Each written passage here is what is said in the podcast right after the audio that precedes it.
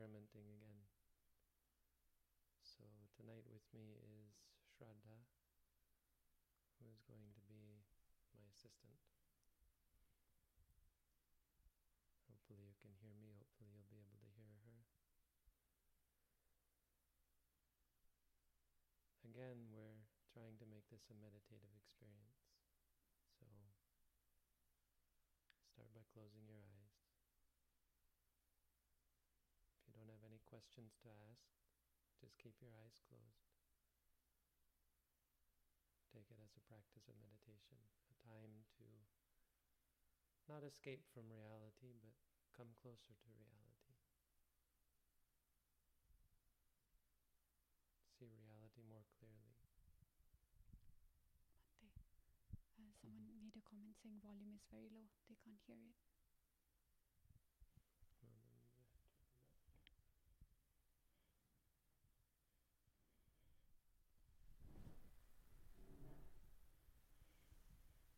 Is it louder now? Can you see that you can see in the program. If it goes to red, we're in trouble.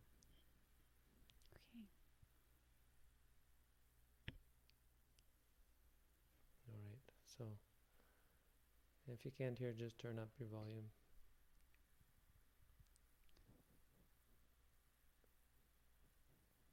Or note hearing, hearing. If you don't understand the words, that's okay. You can take it as a meditation.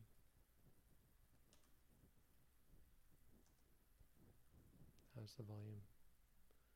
Oh. They say it's better. I just send a message as you. If there's any messages coming, it's not me. Yeah. They say it's better. All right. The microphone has, might have to be close as well. Okay. And those of you who, if you have a question, the same applies. Take it as a meditation. And when you have a question, just open your eyes, type the question, and then go back to meditating.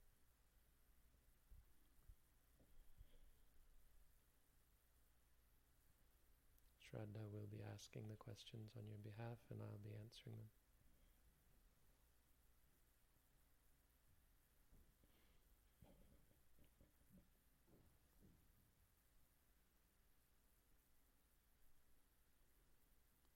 They're still saying the volume is not very. A few people.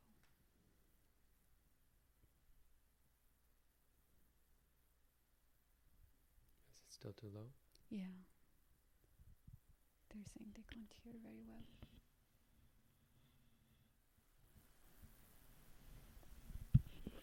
You all right? I'll turn it way up. You check the in the app; it'll see how show, tell you how loud it is. Just make sure it's not going through the red. No, it's still in the green. I can turn it up a little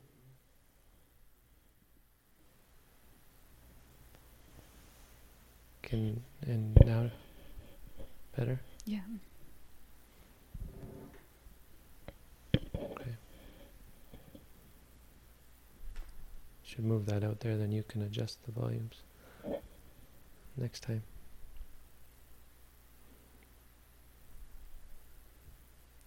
Ask if it's better? Can they hear me? Is it better? Okay, much better. All right. If there are no questions, never know, then we can just sit here and meditate together. Just as good.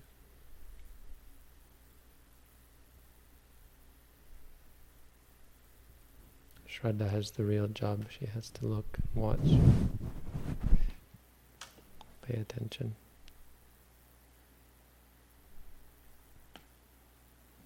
So thank you for helping Shraddha.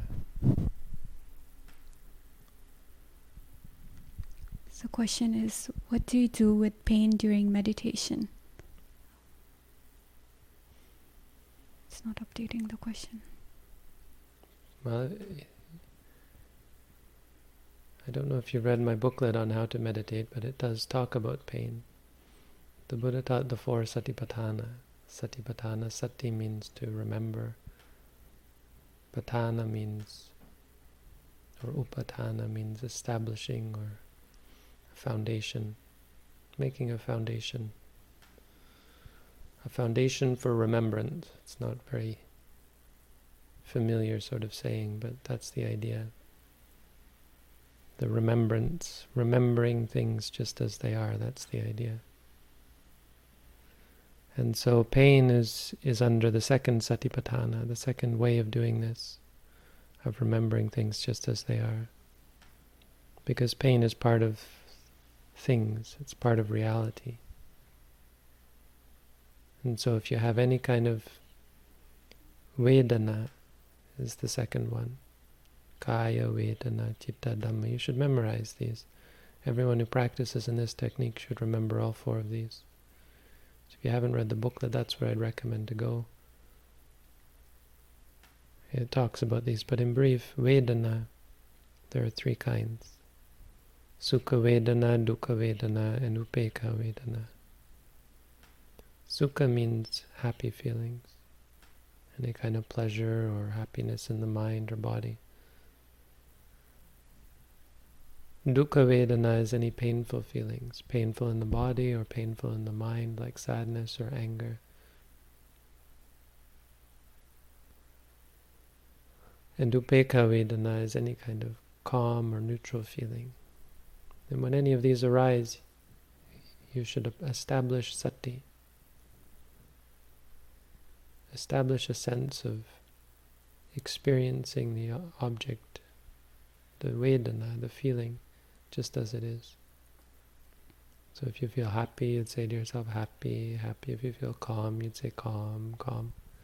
If you feel pain, say pain, pain.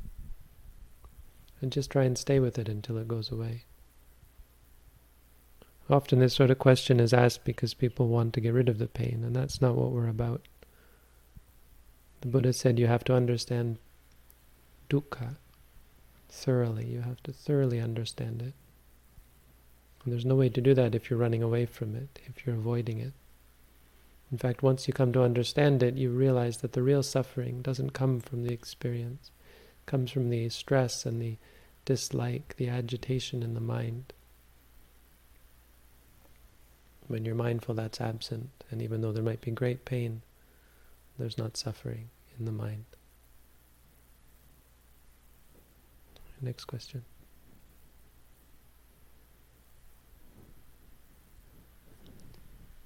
Um, can you go over nama and rupa during walking meditation? Nama is that which takes an object, saramana, saramana dhamma. It's an, a dhamma that has an object, an aramana. Rupa is anaramana, it has no object. What that means, that's just a technical way of describing the difference between rupa and nama nama is something that takes an object means it's it's aware of things. It's the awareness aspect. Rupa is the aspect that's not aware. It's the physical, we would say. But from experiential point of view, it just means the things that are taken as an object, not the things that are an object, or not the things that take an object. So when you walk, Let me ask you, when Shraddha, let me ask you, when you walk, what walks, Rupa or Nama? The physical. Rupa or Nama? Rupa. Hmm. When you speak, which speaks? Rupa. When you laugh, which laughs? Rupa. Proper both, I guess, a little bit. I'm not sure. Well, the, the laughing is laughing is laughing. I think na, Nama laughs.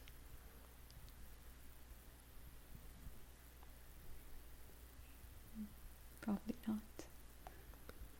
Now, Nama's involved. You might object to all these thinking when the walking, well, Nama's involved, but Nama isn't doing the walking. Nama just knows, it's aware of the walking. Nama is awareness, and awareness has different qualities. So you can be happy aware, you can be unhappy aware, you can be angry, and so on. But the walking, the movement of the foot, that's rupa. The knowing of it, that's nama. That's rupa and nama. Any kind of judgment of it, any kind of conception of it as being long step, short step, hmm, good step, bad step, anything like that. That's nama. Rupa is the, the movement. The rupa is the tension or the the heat or the cold or the the hard or the soft. It's the feeling, the physical sensations.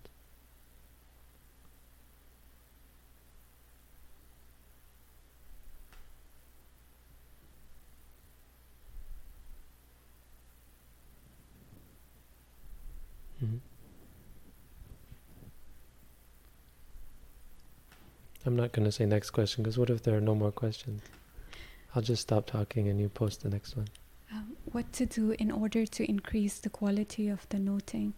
My practice has become really automatic, and even though I'm noting constantly, it's mindless instead of mindful. What was the first part? What to do if? In order to increase the quality of the noting. Hmm. That the noting has become mindless. Mm-hmm. Well, then it's it's not the object. It, it's not a note for the object that's present. If you're noting, if your noting is automatic, automatic isn't the problem, but the problem is when it's unrelated to the present experience. So, uh, if suppose, so for example, if you're walking, um, but when you say it's automatic, it means the mind is somewhere else because the mind takes an object. It's just not taking the foot as an object. So when you say stepping right, stepping left, for example, well, that's not what the mind is actually experiencing. That's the problem. The problem isn't that it becomes too automatic. The problem is that it's taking a different object. So how to improve it? Start focusing on, on the actual object rather than you know the foot, like because that's where I'm supposed to be noting. There's absolutely things that you're not noting that you should be. You should be noting where the mind is not where you think it should be or, so, or, or where you're used to noting so that it becomes this um, mindless, as you say, mindless activity. Because there is a mind. So when the mind gets distracted by something, that's where the noting should be. The noting should be of that distraction, the thing that's distracting you.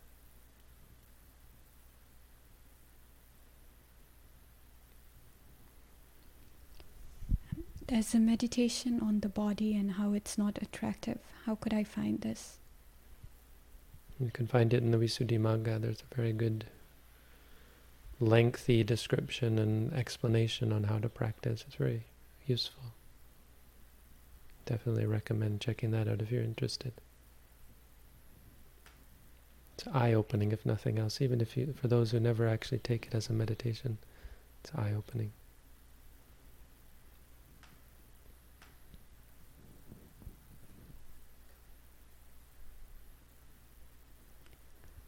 Are the four elements a part of body, mind, feelings, or Dhamma?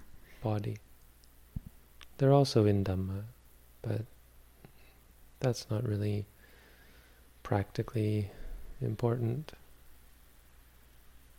In the Dhamma, they have the five aggregates, but it's more about understanding that reality is the five aggregates uh, than anything else. And just for lack of confu- for avoiding confusion, they're in body. They are body, that's what body is.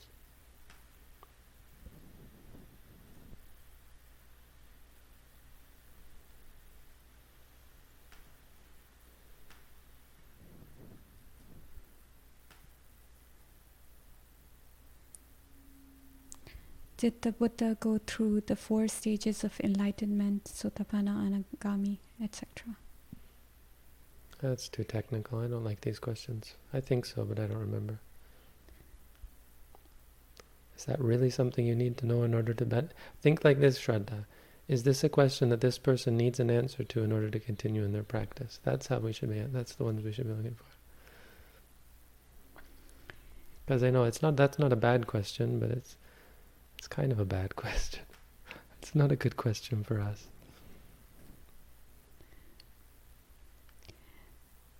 It's not a bad question. It seems like I'm having. Let me read the question first. It seems like I'm having a lot of bad meditations at the moment and I'm less focused. Are these bad meditation phases part of the path? Well, there's no such thing as a bad meditation. Um, I, I, guess there could be. It, I mean, there's no such thing as a bad anything, I guess you could say. Bad is your judgment of it. Um, but, you know, we would think of a bad meditation would be one where you're not mindful. So, mindfulness isn't something that sometimes you, you know, you go through phases where you're not mindful. It's not like that. Mindfulness is in the present moment. It's something you can do at any moment. The problem sometimes I think is that we get into the idea of daily meditation and, and a time for meditation, and that's not what meditation is at all. Meditation is now. You set aside an hour or, or a half an hour, however long you have, for meditation. You're setting aside that time for meditation. It doesn't mean you're meditating for 30 minutes or one hour or two hours. The meditating is, is now, now, now. So when you're having a, what you think would be a bad meditation, you should try and be mindful at, at some moment. And at that moment, you're meditating, and it's good meditation. Rather than thinking of having bad meditations or so on. You can't have a bad meditation. You're either meditating in the moment or you're not meditating. So if you do an hour where you weren't meditating, that was useless. An hour where you weren't mindful, that was useless. But it's not. Uh, it's not something you. You just get lucky if sometimes you you know you're good meditation. You have to do it. You have to do it every moment. Virya. You need virya effort. How do I stop thoughts when meditating? Well, what's your answer, Shraddha? Read your booklet. Read my booklet. Well, we should give a little bit of a hint. You're not trying to stop the, the you're not trying to stop the thoughts. Because reading my booklet isn't going to tell you how to stop your thoughts.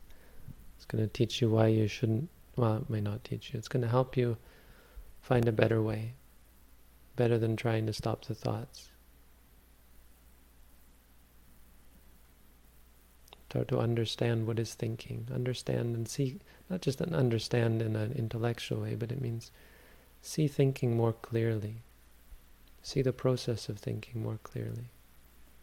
Because when you see things more clearly, when you see things clearly, you understand the good and the bad in those things. You understand the stress and the suffering and the peace and the happiness. And you see what is a source of stress and suffering. And that seeing is enough. When you see more clearly, when you see clearly, you're naturally inclined towards things that are not stressful, not suffering.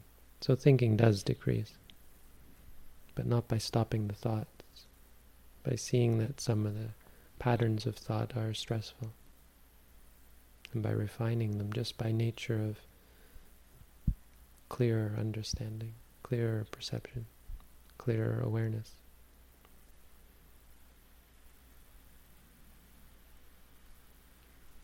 I did bad deeds before the practice, and now when I realize that I have to bear the fruits of those bad deeds, it makes me worried and scared.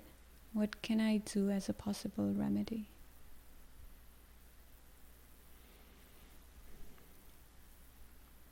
A remedy to being scared is to say scared, scared, or worried, worried. That's the remedy. There's no remedy to bad deeds. Bad deeds are done. They're going to have their result. Whether you've done bad deeds or not done bad deeds, you should work very hard to do good deeds, to better yourself, to purify the mind. And that will make everything better. That will sometimes even obliterate the results of bad deeds. Sometimes. Sometimes yes, sometimes no.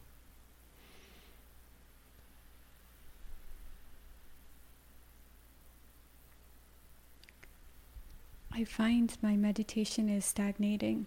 all that is sensed is awareness. Should I increase my meditation time? You can, yeah. That can be a good answer. I mean, ultimately, the best way to progress is to do intensive meditation with a teacher. Um, now, that's very hard to do in these days. I don't know your situation, but if you haven't done our at-home course, that would be maybe a good next step, sort of halfway step. If you have done that already, then uh, yeah, increasing the time. Also, not really judging the things as stagnating, because as I said to the earlier question, it's more about moments than it is about hours or days or months or years. You can't really be stagnating. That's just a perception. Mindfulness is, is a activity and it becomes a habit. So the more you do it, the more habitual it becomes. Work on that.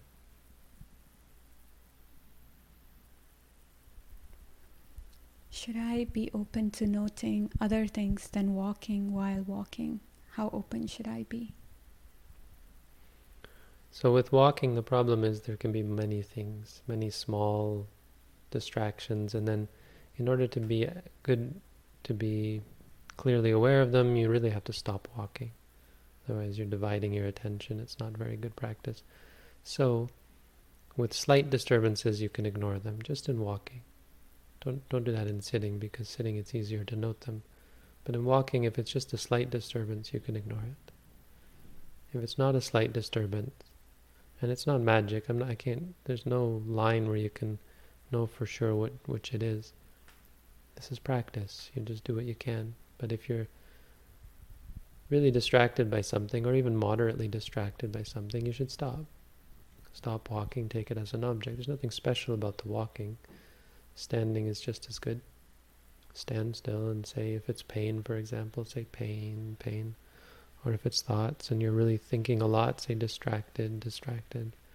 If it's sounds and you're just can't, you're distracted by the sound, say hearing, hearing, and just stay with it until it goes away. Or if after a long time it doesn't go away, just ignore it, go back to the foot.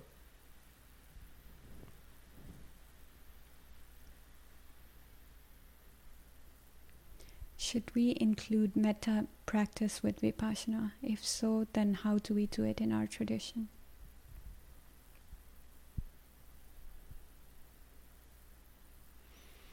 I don't want to say you should. I think it's a good idea to do it. Um, I suppose you could say should. It's really good to do it, especially in the beginning when you sometimes have fairly strong anger at times, you know, bad feelings arising. Um, it's very simple to do. Just send it, if you have anger towards someone, send them metta. That's a very simple and simplistic way of doing it. There are much more methodical ways. But, um, you know, especially with the power of mindfulness, it's not so difficult. Send it to the person you have difficulty with. Send it to people you love, people you you uh, care about. Send it to all beings. May all beings be happy. One good way to combine it with meditation is to wish for the benefits of your mindfulness practice to go to all beings. You know, single out those who you have trouble with, problems with, but to all beings as well. May all beings gain from from my practice of mindfulness. May they share in the benefits of this. Bhante, someone is asking about the spelling of Visuddhimagga because they can't find it on Google. They spelled it not correctly. Is it V I S U D D H I M A G G A? Mhm. Okay. Next question is Should I think about or interpret my meditation experience afterwards in terms of how to improve or what I learned about experiential reality? Yeah, you can. It's a good thing to do. Don't become obsessive with anything, but yeah, having that kind of reflection can be useful. But don't be obsessive. I mean, don't don't be overly critical where you spend a long time writing or analyzing or so on. But reflecting on that time, how uh, how often were you actually mindful, that sort of thing. Write down the what's different about that practice from other practices. It can be very useful.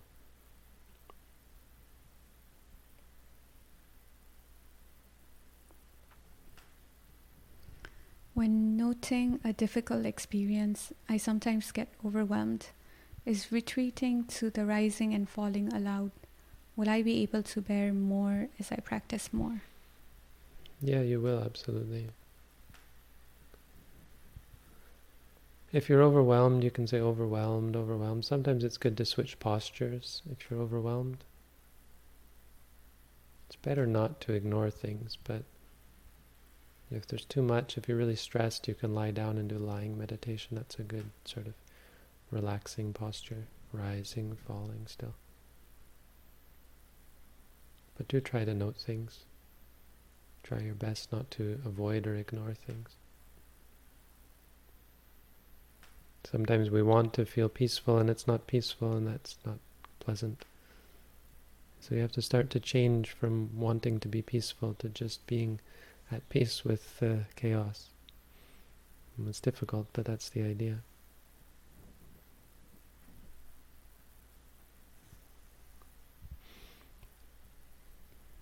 When the mind gets very calm, is it acceptable to stop noting and simply silently observe the objects? No, then you would say calm, calm. Right? The mind gets silent and calm, isn't it? Then you would say quiet, quiet, or calm, calm. Or just calm. Um, acceptable? Is it acceptable to stop noting? No, no, it's not acceptable. What would be the benefit? It would be maybe more enjoyable, you know, less work. It's like saying, instead of lifting weights, can I just sit there and not lift weights? That's what it. That's how it appears to that how that, that's how that question appears. Keep lifting weights. You want to get strong. Keep working.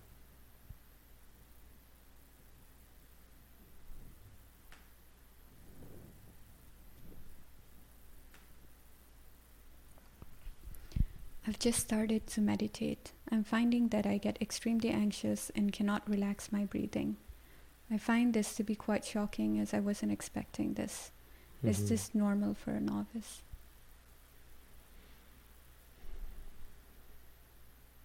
So we can easily get into patterns of behavior that are imperfect but comfortable. Meditation is not that because, unless you're a very strange sort of person, you weren't doing this sort of practice. This wasn't a very routine part of your life, right? So it's disruptive. It's disruptive outside of the disruption of actually being mindful. It's disruptive because it's new and, and foreign. So in the beginning it can trigger quite strongly, you know, any kind of reactivity that's habitual, anything, any habits of reactivity that we already have will be strongly triggered by the meditation just because it's not what we're used to. And so you have to be patient with that in the beginning.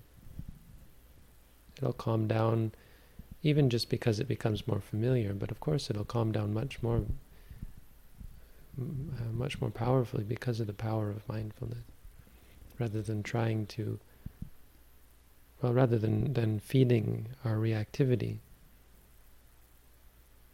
we're trying to be objective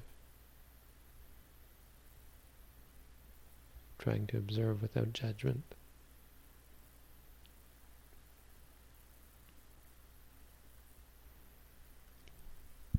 During my walking and sitting meditation, when bodily discomfort arises and I note it, if it does not go away, is it okay to mindfully adjust my posture, stretch? Yes.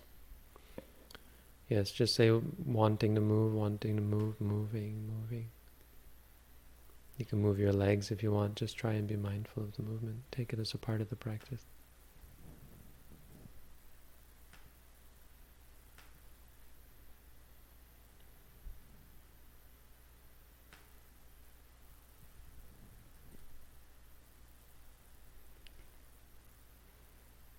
Would you do better with a mouse over there? We can get a mouse. Okay. I think we have one somewhere. How important is it to note specific feelings, example, fear, boredom, etc., versus simply noting feeling? Note the specific feeling. It's lazy to just note feeling. You're not going to gain strength that way. It's not wrong, it's just lazy. Your mind will become lazy as a result.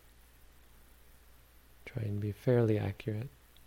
You don't have to fret or worry about getting it exactly right, but those kind of feelings are very, very clear. If you're afraid, say afraid. If you're worried, say worried. If you're angry or wanting or so on. Feeling, feeling is should be for a feeling you just can't identify, or it's just a, some physical feeling. Yeah. If it's just a feeling you can't identify, then that's fine to say feeling. But if you can identify it, you really should.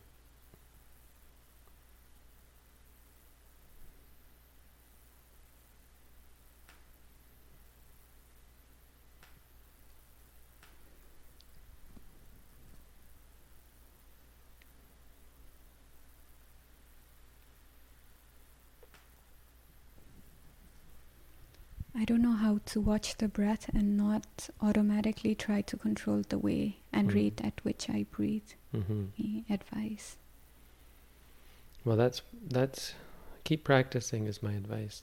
That's what you would expect from practicing uh, mindfulness. You would expect to see how the mind tries to control, how you can't control your controlling, right?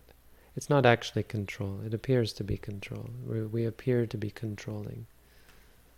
But as you can see, you're not in control at all. You can't control yourself from controlling.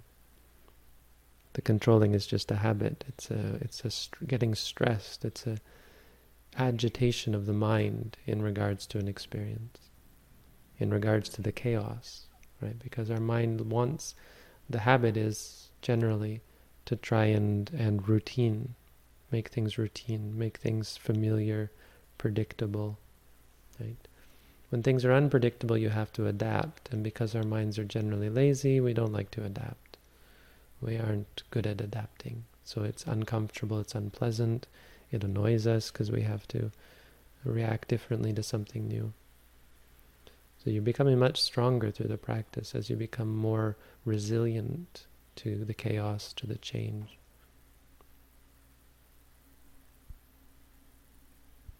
just try and uh, try and just be mindful of it. And be patient because what you're going to see from trying to control is how stressful it is right? That, that it actually is that's the essence of trying to control getting stressed about it. That's what you'll start to see. And as you see that you'll you'll you'll, you'll free yourself from it. You're, you're, and you're doing that. That's what you're seeing. It's a great, great, it's a greatness of just starting out in the practice. You see things that you never saw before about yourself, how you try to control everything. You can't blame the meditation because it's clear that you're the one doing the controlling, right? It's what you bring to the practice. And as you see it more and more clearly, that's what meditation, mindfulness is for, to show you that to change that about you because you start to see how stressful it is.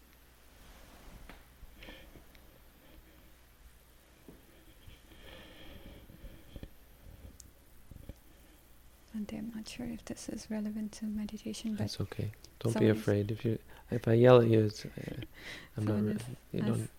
You can just be mindful. Would it would it be considered samatha meditation when you stop noting and just observe with a calm mind? It wouldn't be considered meditation in my mind. Yeah, maybe. I wouldn't consider it very valid meditation. Samatha meditation, you should use a mantra as well. It's just a very good good tool. Is it possible to meditate without a mantra? Yeah, I guess so. I don't think it's a very good usually much better off to use a mantra. The difference between samatha is not the technique so much it is the, as it is the object. We call it samatha because it's incapable of bringing about vipassana, not because vipassana has no samatha. But we call something samatha because that's all it can give you. We call something vipassana because not only might it give you samatha, it can also give you vipassana. But meditation that can only give you samatha is, or tranquility, is meditation based on a concept. So it's the object that differs. If you say, for example, metta, may all beings be happy. If you just repeat that to yourself, may all beings be happy, your object is people. And so you can't see impermanent suffering and non-self because people isn't something that's impermanent. A person, for example, is stable. You think about a person. You know, sometimes you send metta a lot to a person, and next time you see them, you're like, okay, I hope I can still be kind. And then suddenly they're kind to you, and you're like, what happened to this person? Right? Because the person who you were sending metta to was just a concept. They weren't real. They've they've changed just as you've changed. Concepts can't bring you insight.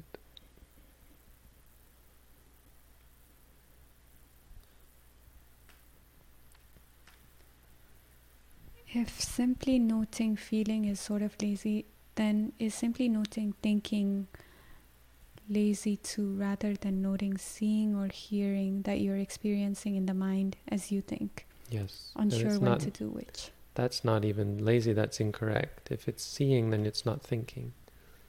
If you're seeing in the mind, you should say seeing, seeing. If you're hearing in the mind, you should say hearing, hearing.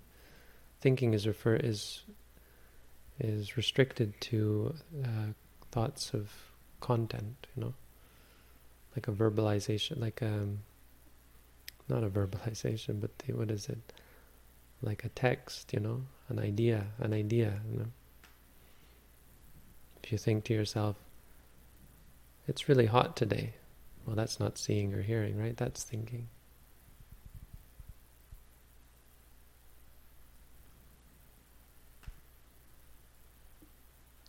How long should we stay on an object that is not disappearing before we ignore it and move on? Some time. Stay with it for some time. Nan noi. A little bit long. I would say just, I mean, one thing to put a fine point on it is just really obsession. Don't do that. We want to find answers. You know, sometimes you want exact answers because we want things to be cut and dried. We want things to be simple. And they're not simple, they're chaotic. Part of flexibility is learning to adapt. And if you think of war, no? If you plan out a war, it seems very easy to plan, and the, the people at the top planning, they plan it all out. But for those people in the trenches, I've never been at war, but from what I hear, and, and, and absolutely I know that this is how it is, it's chaos. You never know what's going to happen, and, and it, it's nothing like what you planned. It's nothing like what is being planned. It's chaos. Because life is like that, you know. You can plan things out, but the reality of it uh, going on underneath, behind the scenes, in the trenches, reality is chaotic. So you don't look for exact answers. You note it for a while. As this, as an example, in this case, you note it for a while. If after a while it doesn't go away, just ignore it. It's the best you can do. You don't have to put a fine point on when you should ignore it. It's not. You don't need answers like that. Just go with it.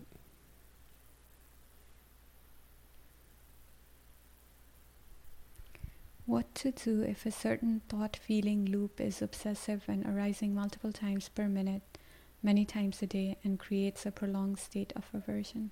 Mm-hmm. It doesn't create a prolonged state of aversion.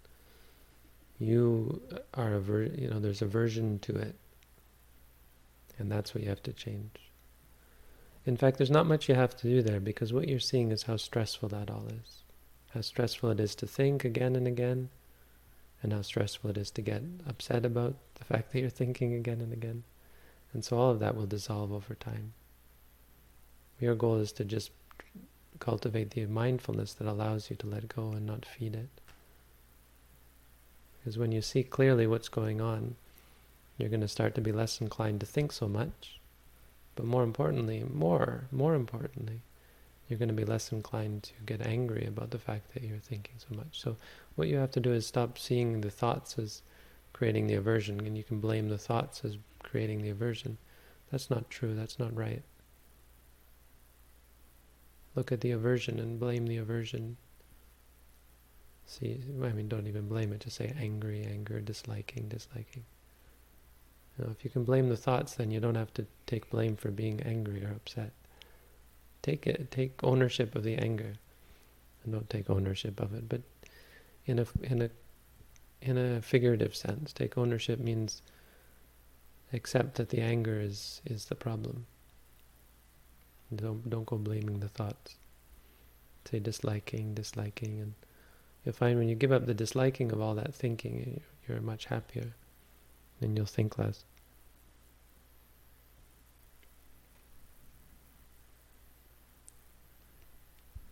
What are the be- best ways to stop wavering mind?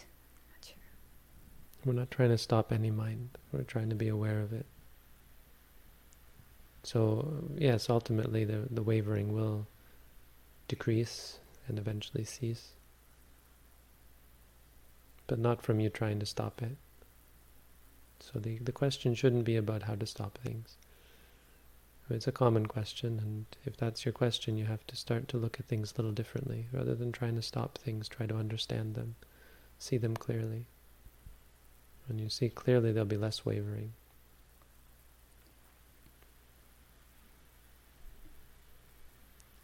We're getting towards the end of the questions. It's quicker this way, no? Having a part, it's much quicker than me having to go back, and I can be in a better state to answer them as well less distracted. I don't know if this is a good question, but are not relevant to meditation, but are sensations void you have of... To, you have to keep the mic a little closer with that one. It doesn't pick up everything far away. I'll are get you a stand. We'll try to find a stand for it.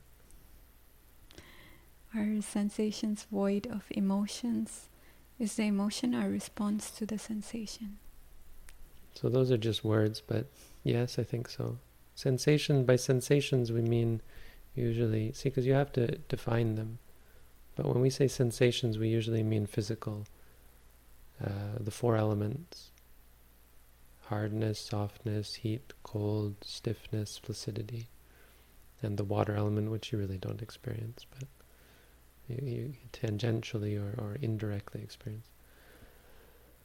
Uh, and emotions are completely different. Emotions, by that by that word, we usually mean uh, reactions.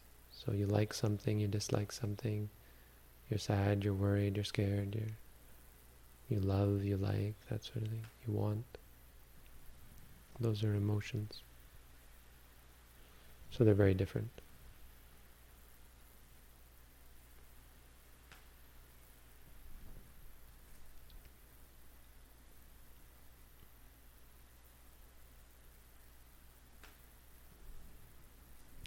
Are there any alternatives to walking meditation for someone who isn't physically able to do it? Absolutely, yes. Just sitting meditation is fine. You can do wheelchair meditation for people who are in wheelchairs. I had one woman who had multiple sclerosis who had uh, had a walker and she would lie on her walker and kick her legs to to walk back and forth in the hall she could, uh, and she eventually got better and was able to use crutches for a while. It was quite impressive. I mean, didn't get better, but the the walking, uh, the meditation she was doing helped her because she was diligent with it.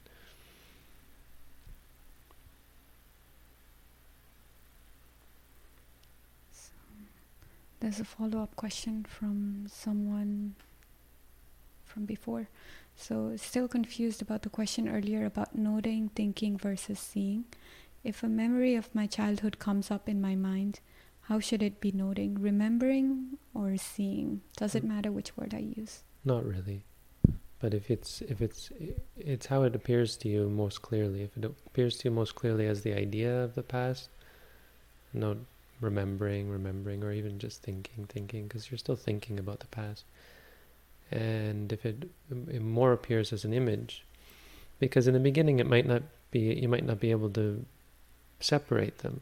But eventually you'll be able to separate. This is, I see something now, an image of the past. I'm thinking about the past. But don't don't get too obsessive about it. It really doesn't make that big of a deal, whether you say thinking or seeing. Just however it appears to you. And you'll get better at that. You'll get better at recognizing, ah, this is seeing, this is thinking.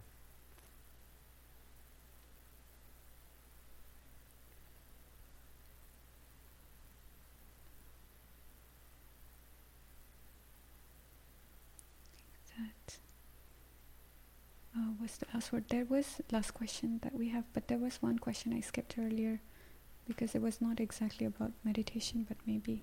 Is that it then? We've, we got to the end? We finally answered all the questions? No. Not so many, or we're going quickly, no? I think we're going through them quickly. Yeah. Um, if one has problems with memory and forgetfulness, can one practice vipassana and how well, mindfulness should help with memory, forgetfulness, to some extent, but you don't have to. You don't have to remember so much. You have to get good at being mindful, and that takes some skill and, and you know remembering to be mindful. But you don't have to be thinking about you know lots of concepts or ideas or intellectual things. If you can remember the four foundations of mindfulness, that would be a good feat. Try and remember those four. Four things. Most people can remember that. But if you can't, well, work on it. That would be a good task for most people. And if you can't remember them at all, it's still possible to practice. That's not a, a barrier. You really have to remember one thing is how to be mindful, how to evoke mindfulness by using the mantra, repeating to yourself, thinking or seeing, or even just rising, falling.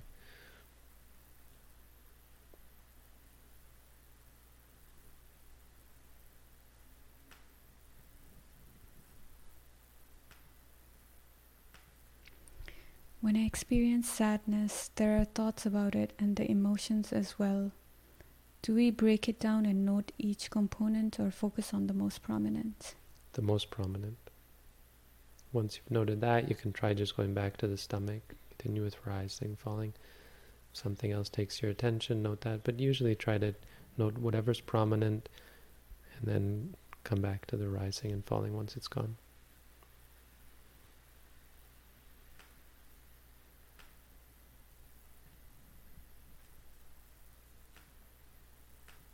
It's not about trying to catch everything, it's about trying to be present and, and cultivate habits of being in the present.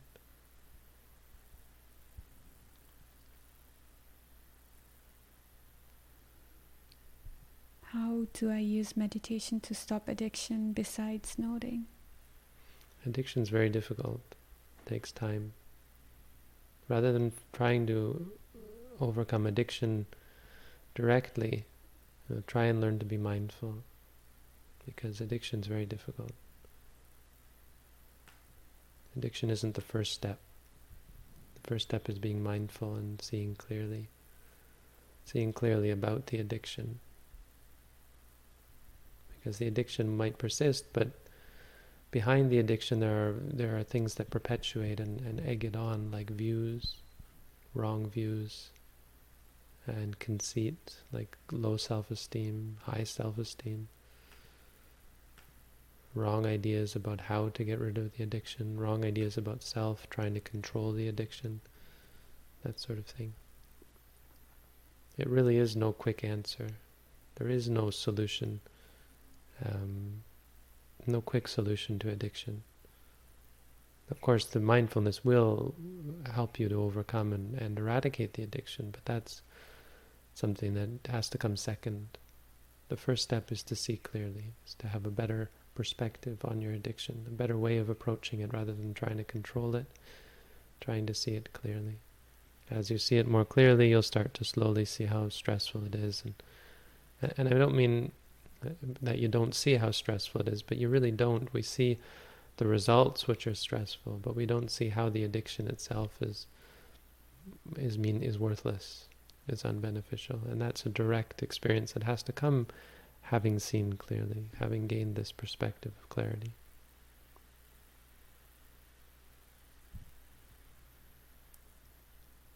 This is not meditation related, but someone is asking if you have any recommendations for monasteries to ordain as a monk. No, I don't.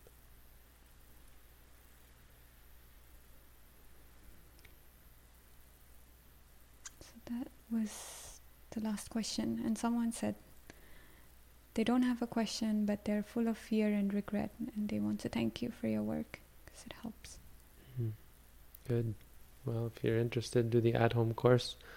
Anyone who's interested, we still have slots, people doing it, still people signing up, which is great, but there's still lots of room for more people to take an at home course.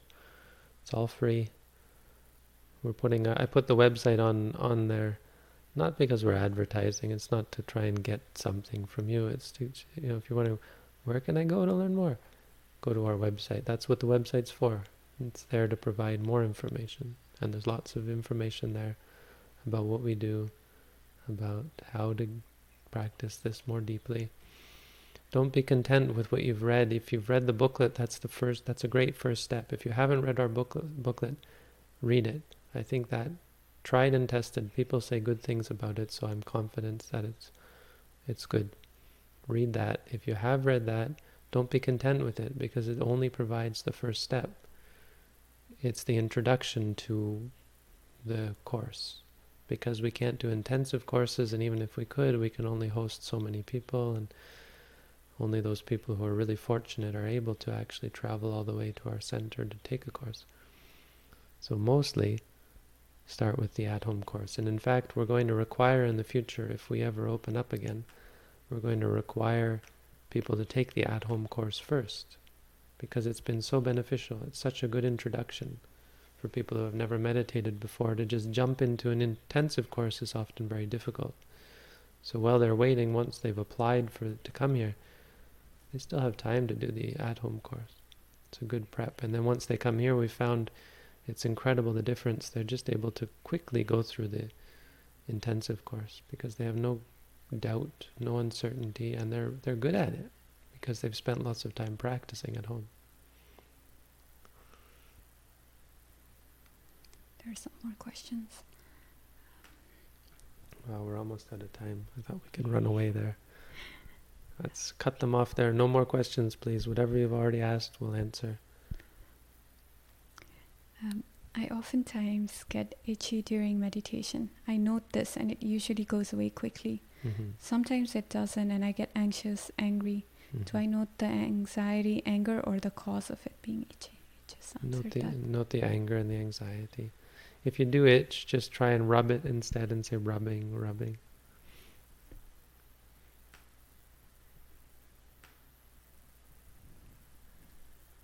if you do scratch, I mean, if you itch, you can just say itchy, itchy.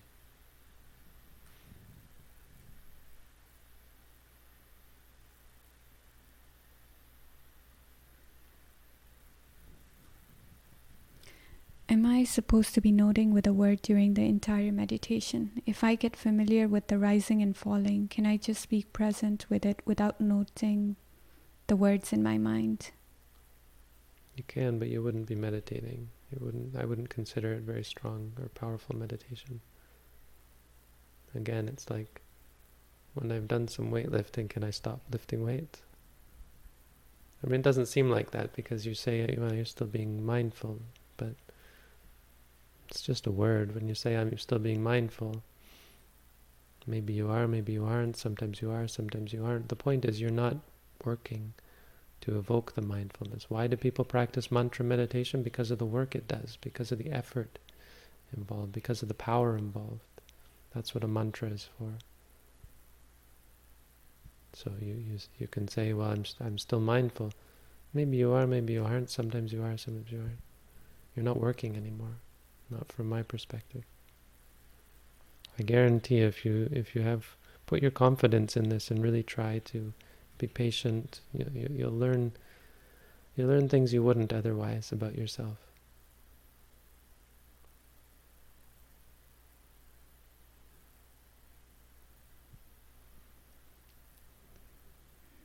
This is not directly about meditation, but someone is asking people said gambling is bad in terms of losing. Is it still considered bad if I do it as a profession and I'm on the winning side? Hmm. Is that, um, that's not Michael, is it? Stephen Tran. Okay, someone else. Michael was it? I think it's, I can't remember. Maybe I'm wrong. No, I may be getting the name wrong even.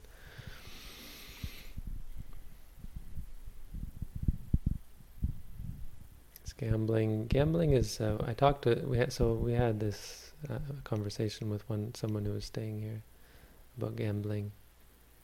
The problem is you're taking money that people don't want to give you. You're. You know, when when there's a transaction, I I trade you something. You know, I'm giving the money in return for getting something in return. Right?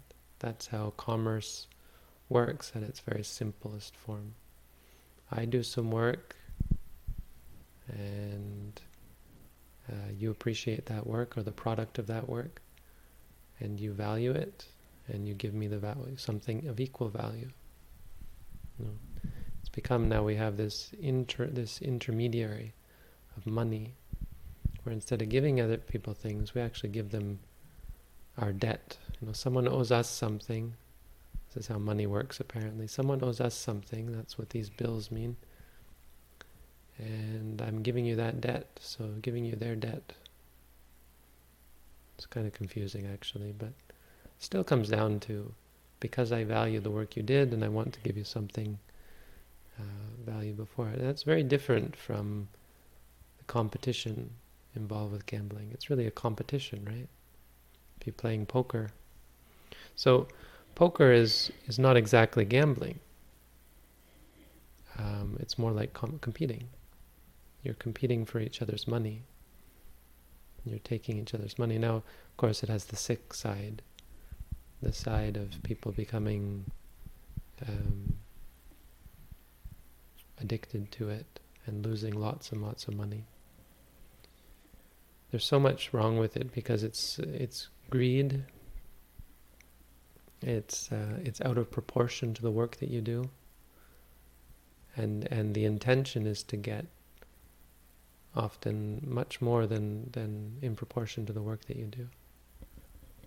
It's a, it's manipulative because you're you know listening to people who win. They learn tricks. They learn ways to win and ways to take pe- take money away from people. You know? It's nothing like this um, ordinary commerce. Even ordinary commerce, if you want to get a sense of um, how refined the difference between refined and coarse. Even ordinary commerce is problematic. Why? Because the person actually doesn't want to give you the money, or doesn't want to give you the thing in return. They just want the thing that you have to give, right? And so an enlightened being can't engage in commerce because they, they, they can't ask for things. They can't try and take things from people because of what that entails. It entails taking something from someone that, who doesn't want to give it to you. So there's a story of an anagami who would sell pots, but he wouldn't put price tags on them. He would say, leave whatever you want, take what you like, and leave whatever you think it's worth or whatever you want to leave.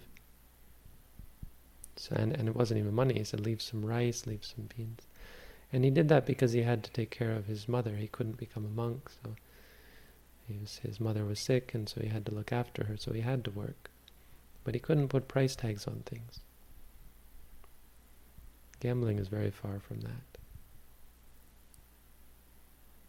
It's very, it's highly problematic because of the, the greed involved and the intensity of of, of um, the gain and the, the obsession with gain, the obsession with uh, winning and so on the manipulation, the you know, so much. The competition, the taking what is not given freely, that sort of thing.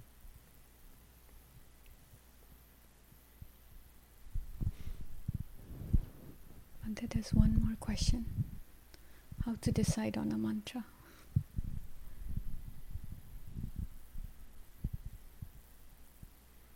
Well, there's two kinds. There's a mantra where the focus, the object of the mantra is a concept, and there's a mantra where the object is reality. So if you read our booklet, it talks about the various objects of reality you can apply a mantra to. Those are all within that.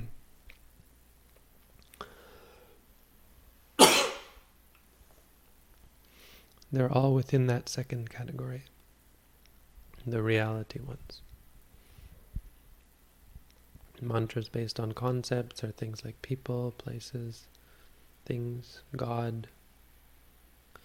A candle flame, for example, if you say fire, fire, fire. That's a concept. If you say white, white, you focus on a white disk, you say white, white.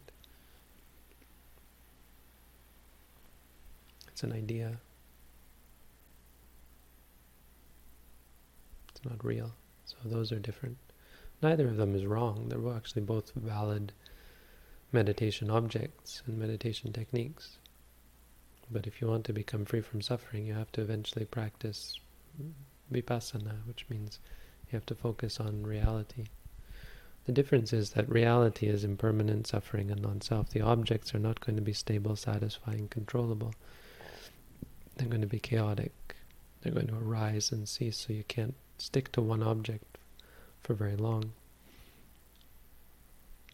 It's often less pleasant than samatha. So samatha can be a good base if you want to be calm and peaceful for a while. It's just not going to last or not going to give you deep and profound results and ultimate freedom from suffering.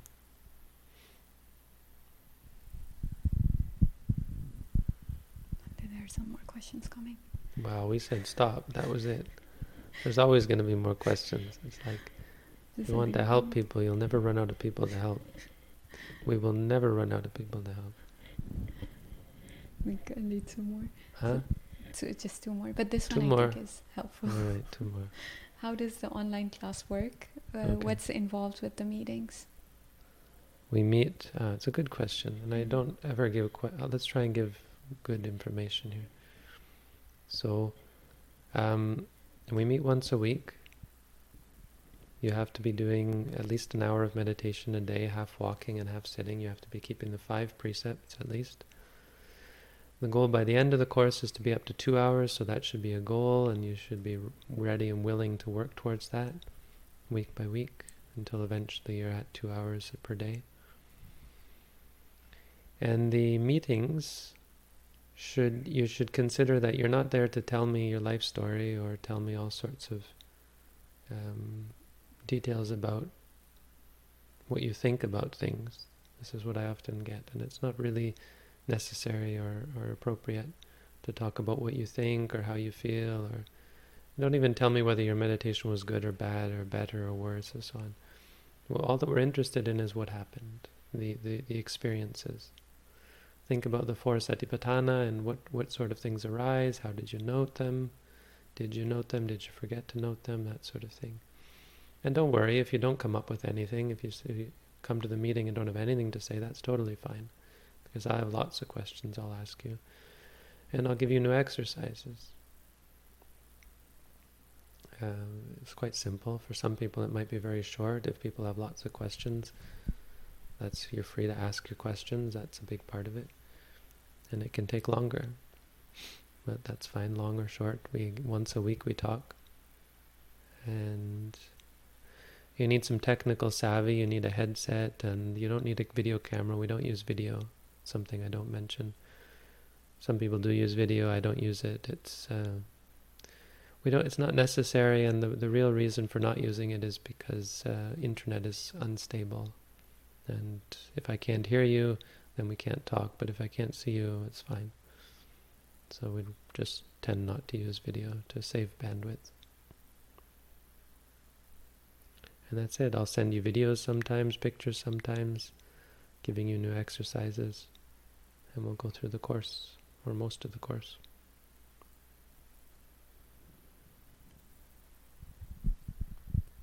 In daily life, how do I do thinking work and be mindful? You don't. When you're doing thinking work, you're doing thinking work. You can't at the same time be mindful. because your mind is otherwise engaged. But in between the moments of thinking work, there's going to be lots of moments where you can be mindful. Sometimes you'll get distracted, sometimes you'll have physical experiences. All of those you can be mindful of. So you have to see it not as me doing physical, me doing thinking work. No, there are moments of thinking work, but there are also many other moments, and mindfulness can help with those. I mean, it takes practice.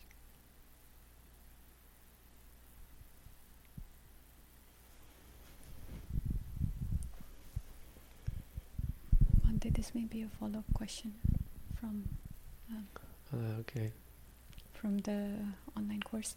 Okay. How far should one be into their meditation practice before attending Sirimangalo? I know if that means online or. Well, you should have done the at-home course before you come to our center. You can't come to our center now, mostly. We might make some exceptions for Canadian people in the future. I don't know. I mean, we might open it up to people in Canada. No, I don't know. But um, to do the at-home course, you don't need any experience. It's considered complete beginner. That's the point.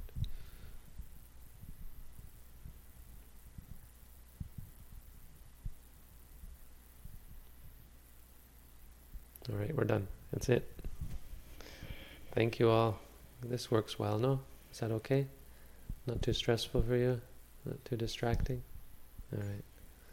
Maybe we'll set it up like this in the future. Thank you all for joining. I wish you all a good night. Find peace, happiness, and freedom from suffering. You know how to turn it off? There should be a button in the top right.